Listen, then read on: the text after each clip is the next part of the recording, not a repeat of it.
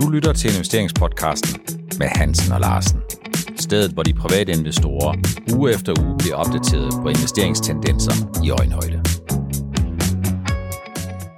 Velkommen til afsnit 151 af Investeringspodcasten med Hansen og Larsen. Første afsnit i 2023. Er du kommet godt ind i det nye år med din portefølje, Helle? Ja, det må jeg sige, jeg er. Jeg har jo ligget lunt i svinget med Minovo og MinGenMab her i sidste år, og ja, men det ser ud til at fortsætte godt for de to aktier her i år, så ja, jeg klager ikke. Hvad med dig, Per? Jo, jeg synes faktisk, at nogle af de der aktier, som fik temmelig mange kursklø i slutningen af 2022, hvor jeg synes at kunne observere det største skattesal, som jeg kan huske i mange år, jamen de har fået sådan lidt et rebound, og det glæder jeg mig selvfølgelig over. Det er noget af det, vi kommer til at snakke om i dag. Ja, og det er det, vi kalder januar-effekten, der mange gange sker, ikke? Er noget, der er banket godt ned her sådan sidst på året på grund af skattesal. Ja, de får jo så lige en optur her i starten af januar. Og inden vi sådan for alvor går i gang, så vil jeg da selvfølgelig også gerne takke for, at I stadigvæk holder øje med, hvad der sker i investeringspodcasten, hvor vi forsøger jo at opdatere så meget som muligt til så mange som muligt om en investeringsuge lige på i underkanten af 30 minutter. Vi skal rundt om den gode danske aktiestart. De danske aktier har altså fået en god start. Vi skal runde Nasdaqs 33% nedtur fra 2022 af, hvor vi sluttede på årets laveste, og hvor den første handelsdag i året, tirsdag, ikke sådan for alvor gav forhåbninger om en væsentlig forbedring. Vi skal kigge lidt om de her nøgletal, makroøkonomiske nøgletal, som ser ud som om de er en lille smule bedre end frygtet, og det er måske ikke nødvendigvis den allerbedste cocktail for et godt første halvår. Så skal vi lidt ind på helårsregnskaberne, som snart kommer, og den guidance, der kommer ud, som jeg tror, investorerne de vil holde øje med. Og så kommer vi ikke udenom Helge. At i Danmark, ingen over og ingen ved siden af Novo Nordisk og i USA, når det drejer sig om investorinteressen, så er det vel ingen over og ingen ved siden af Elon Musk og Tesla. De danske aktier de har fået en mere end godkendt, en meget fornuftig start på 2023. Novo Nordisk kører videre. Det er sådan set bare mere af det, vi så i 2020, 2021 og 2022, så de har lavet en 20-start i 2023.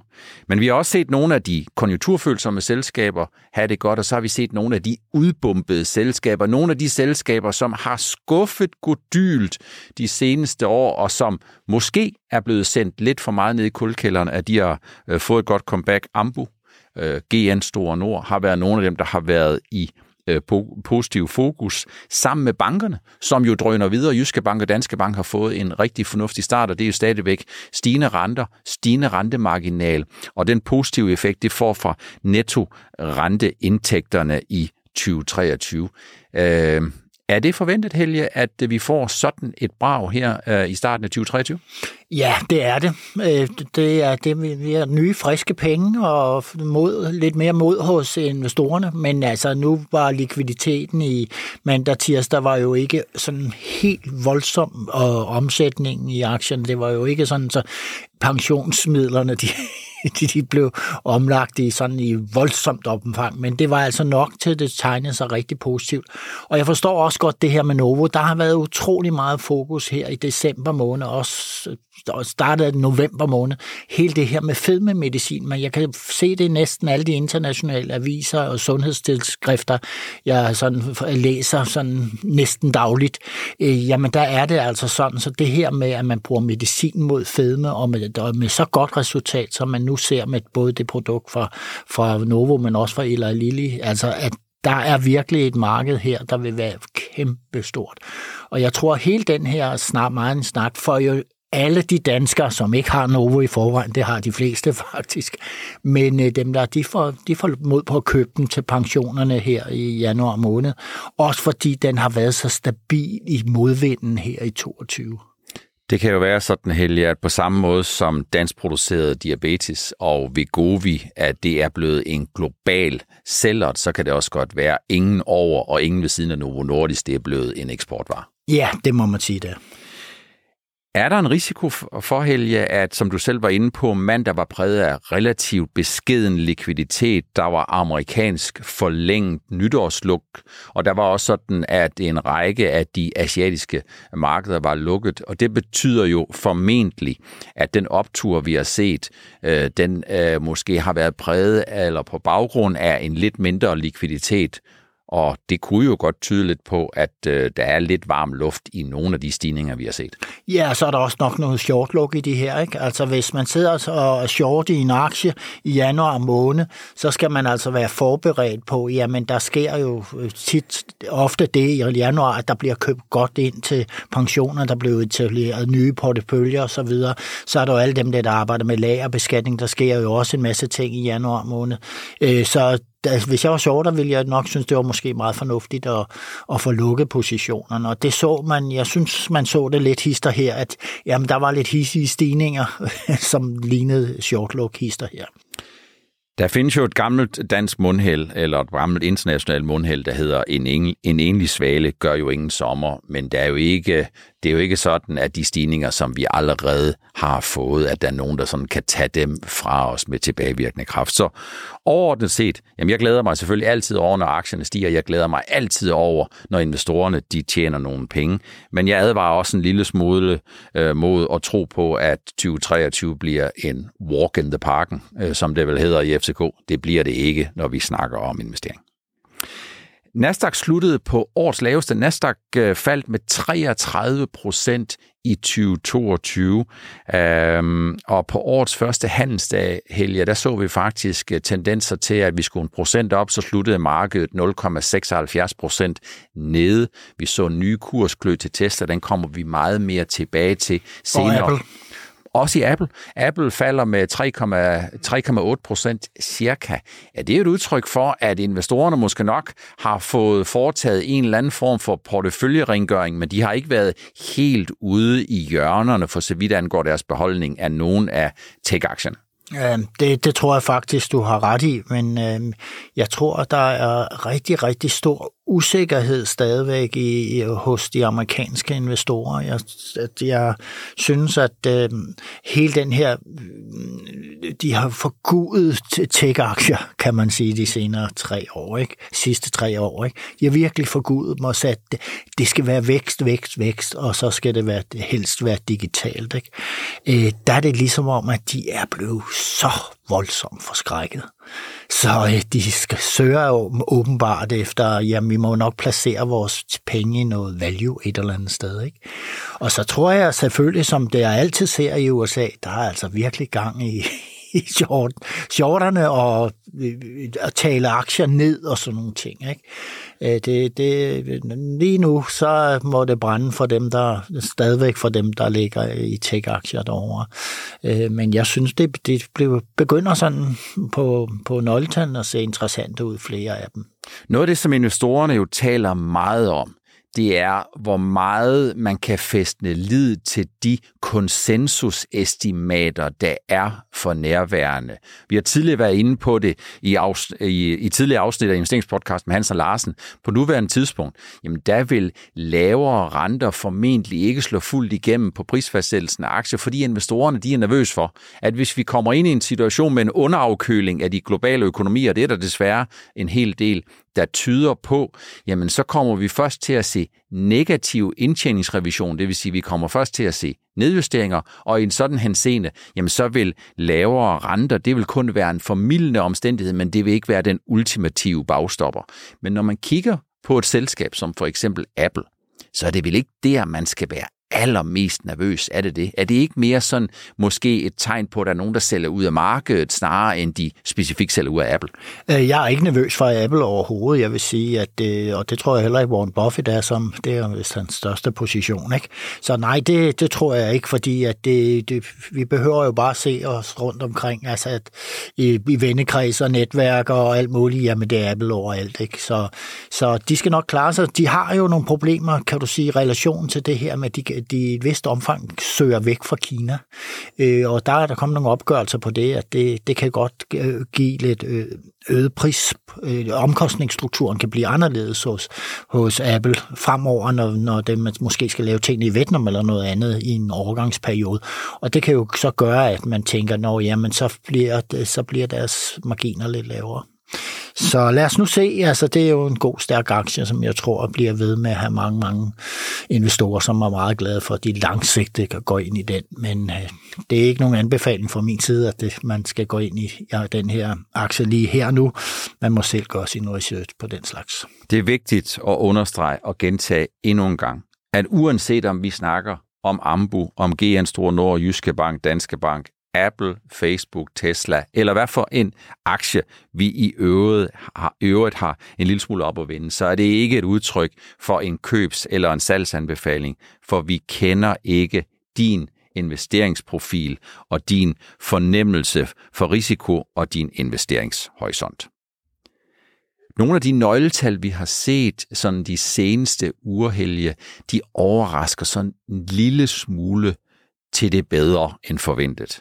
Og jeg tænker sådan lidt, at det er formentlig fortsat et udtryk for, at arbejdsmarkedet på den ene side er bagefter den økonomiske cyklus, men det er også et udtryk for, at vi har været i en periode med ekstrem overbeskæftigelse og meget lav arbejdsløshed. Men hvis vi kigger sådan en lille smule frem, så på den ene side, så tror jeg ikke, at investorerne altid er lige opmærksom på, at mens aktiemarkedet er 6 måneder foran, så er arbejdsmarkedet måske 6 måneder bagud. Men er det ikke sådan en udfordring? Det er lidt et ledende spørgsmål, hvis det er sådan, at vi bliver ved med at få nogle nøgletal, som om ikke overrasker positivt, så i hvert fald ikke skuffer dybt. Fordi det er jo hele investeringscasen, hvor investorerne håber på, at inflationen aftager, der giver lavere prisstigningstakter og lader centralbankerne komme tilbage og få serveretten med at sætte renterne ned igen. Så bedre end ventede nøgletal, det er vel ikke nødvendigvis et rigtig godt nøgletal?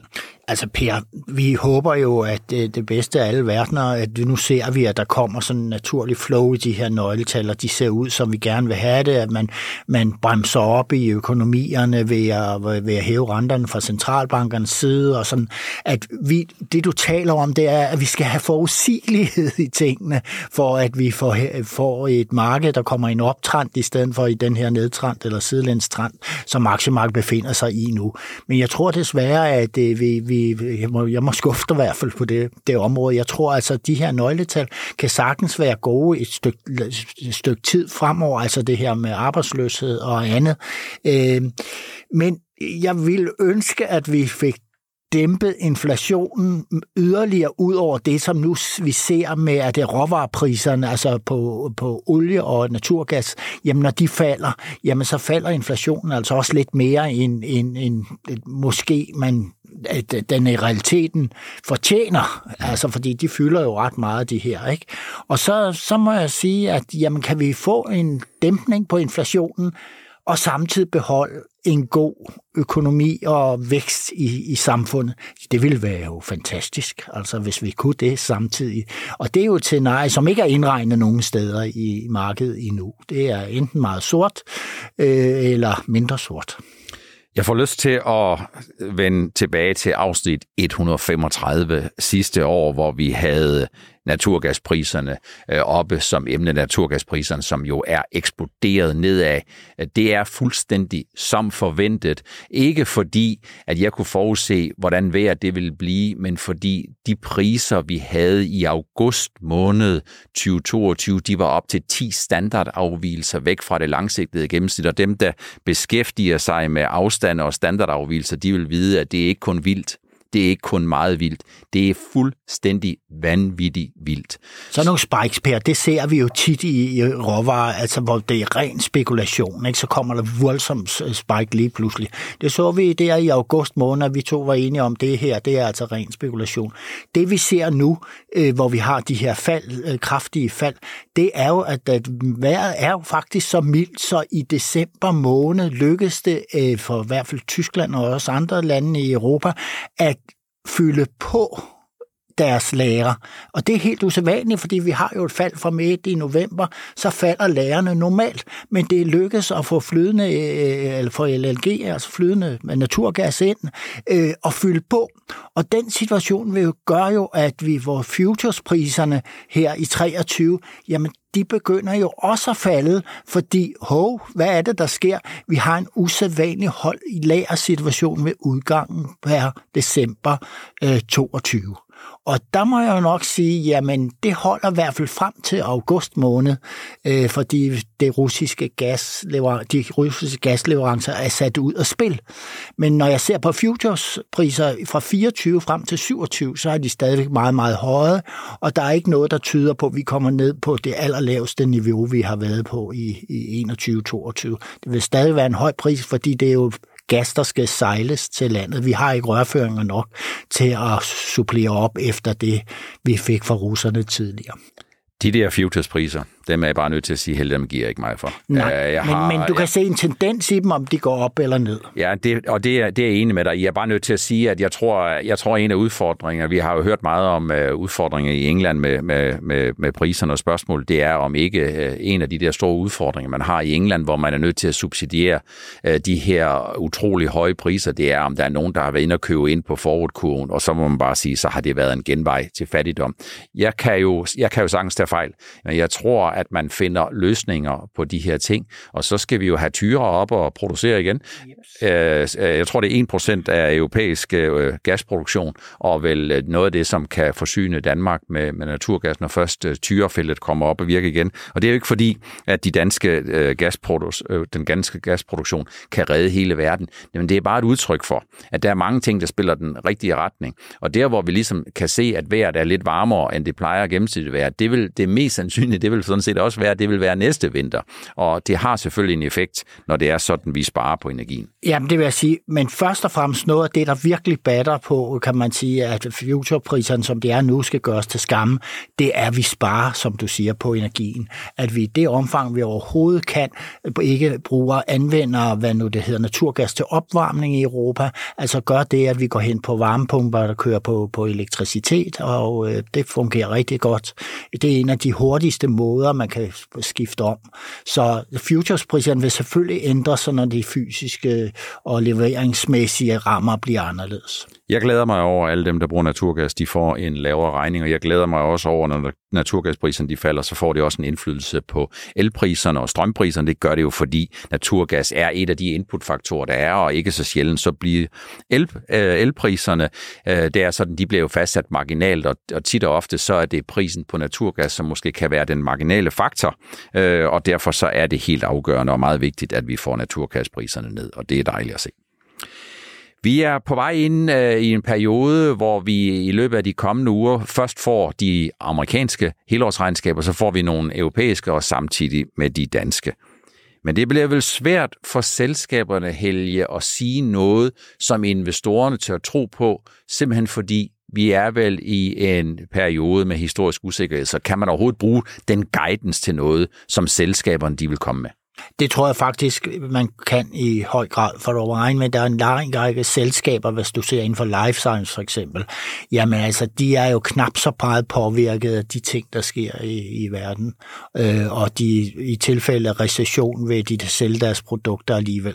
Så der er sektorer, hvor man kan stole mere på den guidance, man får, end i andre. Så er der selskaber, altså af mere cyklisk karakter, hvor man godt skal sige, puha, det er meget godt, at I siger, at det bliver en usikker fremtid, men det gør jo så også, at man ikke tør investere i samme omfang i jeres aktie som normalt. Så det tror jeg faktisk, det er sådan, det bliver. Der snakkes jo meget om meget, sådan er det jo altid på aktiemarkedet. Og når man siger, Helge, at aktierne er jo ikke faldet ret meget, eller aktierne er stadigvæk relativt dyre, eller aktierne har ikke i fuldt omfang taget udgangspunkt i det her konjunkturbillede, som godt kan kappe en hel del af indtjeningsforventningerne i først andet kvartal 2023, så synes jeg stadigvæk, det er lidt interessant at se en lille smule under overfladen, fordi der er altså faktisk rigtig mange aktier derude, som prisfastsættes meget lavt fortsat, men vi ved jo, at det er de store, der fylder mest, og de store, de kan godt være lidt dyre stadigvæk, og på den måde så forvansker det måske billedet for den gennemsnitlige investor, som ikke nødvendigvis er investor på indeksniveau. Ja, det er du fuldstændig ret i. Der er utrolig meget derude, især midcap og smallcap selskaber. Hvor er der mange, der ligger i en anonym tilværelse nu, fordi det vil investorerne slet ikke røre ved. Og der må jeg nok sige, hvis man er tålmodig, og man tænker, okay, det her selskab, jamen det skal nok klare sig godt på en femårs sigt, eller sådan lignende. Ikke? Det er sådan typisk det, jeg selv har gjort igennem årene her, siden midt i nullerne. Jamen, så er der jo masser at hente. Jeg vil sige, vi har rigtig meget fokus, som du siger, på de store og på indeksene, men det kan godt betale sig at kigge sig lidt rundt omkring andre steder. Vi kommer ikke udenom det, Helge. USA, ingen over, ingen ved siden af Elon Musk, når det drejer sig om at skabe opmærksomhed omkring Tesla, men jo først og fremmest faktisk omkring sin egen position. Tesla kom med nogle fjerde kvartals salgstal, som lå 15.000 til 20.000 under det forventede. 405.000 biler leveret, forventet 420.000 cirka. Og hvis vi kigger nogle måneder og kvartaler tilbage, jamen, så er det et tal, der stedse er blevet nedjusteret af flere omgange. Og aktiekursen reagerede på årets første amerikanske handelsdag med at blive sendt yderligere 12% tilbage, der gjorde, at vi inden for et år har set, at Tesla er blevet 72,9%, så vidt jeg husker, mindre værd. Er det som forventet, eller er det overraskende, at et dårligt tal, som et stykke hen ad vejen burde være sådan lidt forventet, alligevel giver så markant en kursreaktion? Ja, jeg havde ikke regnet med var det 12-13% røg ned i går? Ja.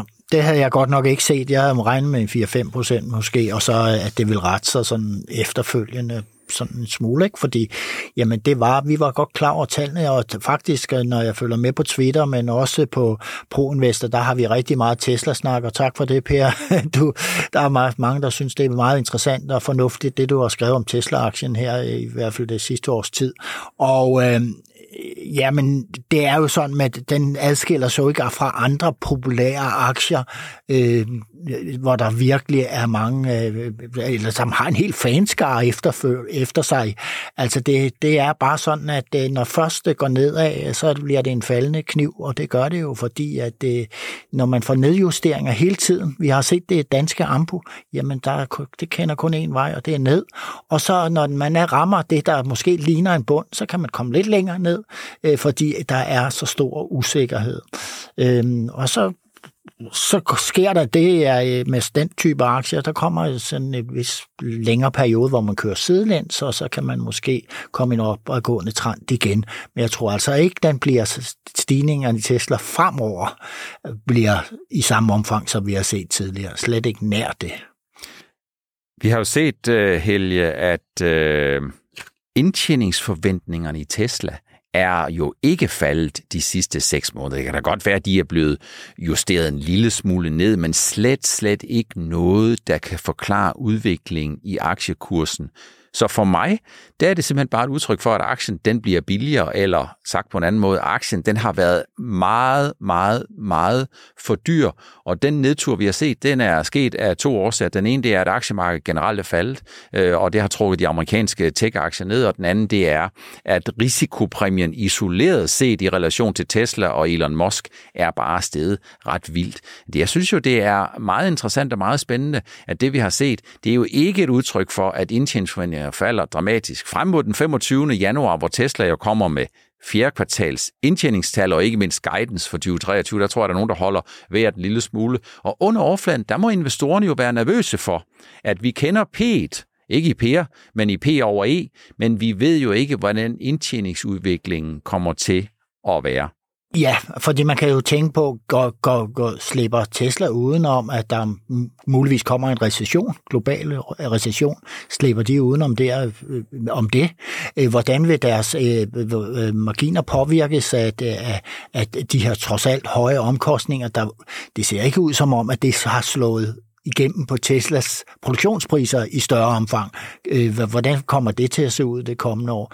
Men altså generelt usikkerhed, Musk køber Twitter, bliver nødt til at sælge aktier for at finansiere det, og sådan noget. Det er en stor gryde med usikkerhed, og så man siger det, at man har tech op en bilproducent, som ligesom i det samme selskab, altså opfaldelsen af selskabet er det, at det er et tech-selskab for nogen og så videre.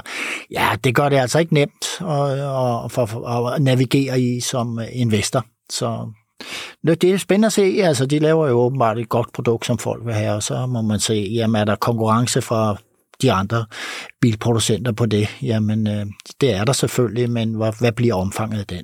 Jeg tror, at markedet er stort nok til alle, og hvis jeg kigger på konsensusforventningerne, jamen, så ligger de sådan i størrelsesorden $5 til $6,5 for så vidt angår indtjeningsforventningerne 2023, 2024. Gå ind og kig på dem på marketscreener.com. Der kan man ved selvsyn konstatere, at der har været sådan en relativ flad udvikling indtil i hvert fald ultimo 2022, og nu er indtjeningsforventningerne begyndt at køre en lille smule nedad, og det er selvfølgelig efter fjerde kvartal salgstallene, hvor Tesla har produceret 439.000 biler og solgt 405, og det betyder alt andet lige, at man har 34.000 mere på lager, end man havde regnet med, set i forhold til det, man har afsat.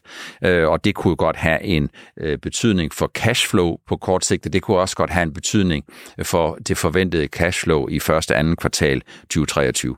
Den 25. januar, der bliver vi og investorerne meget klogere på udsigterne, som Elon Musk og Tesla selv ser for salget af Tesla-biler i 2023. Det var alt det, vi havde valgt at tage med i årets første afsnit af investeringspodcasten med Hans og Larsen, afsnit 151. Tak fordi I fulgte med. Vi ses og høres ved i næste uges afsnit 152.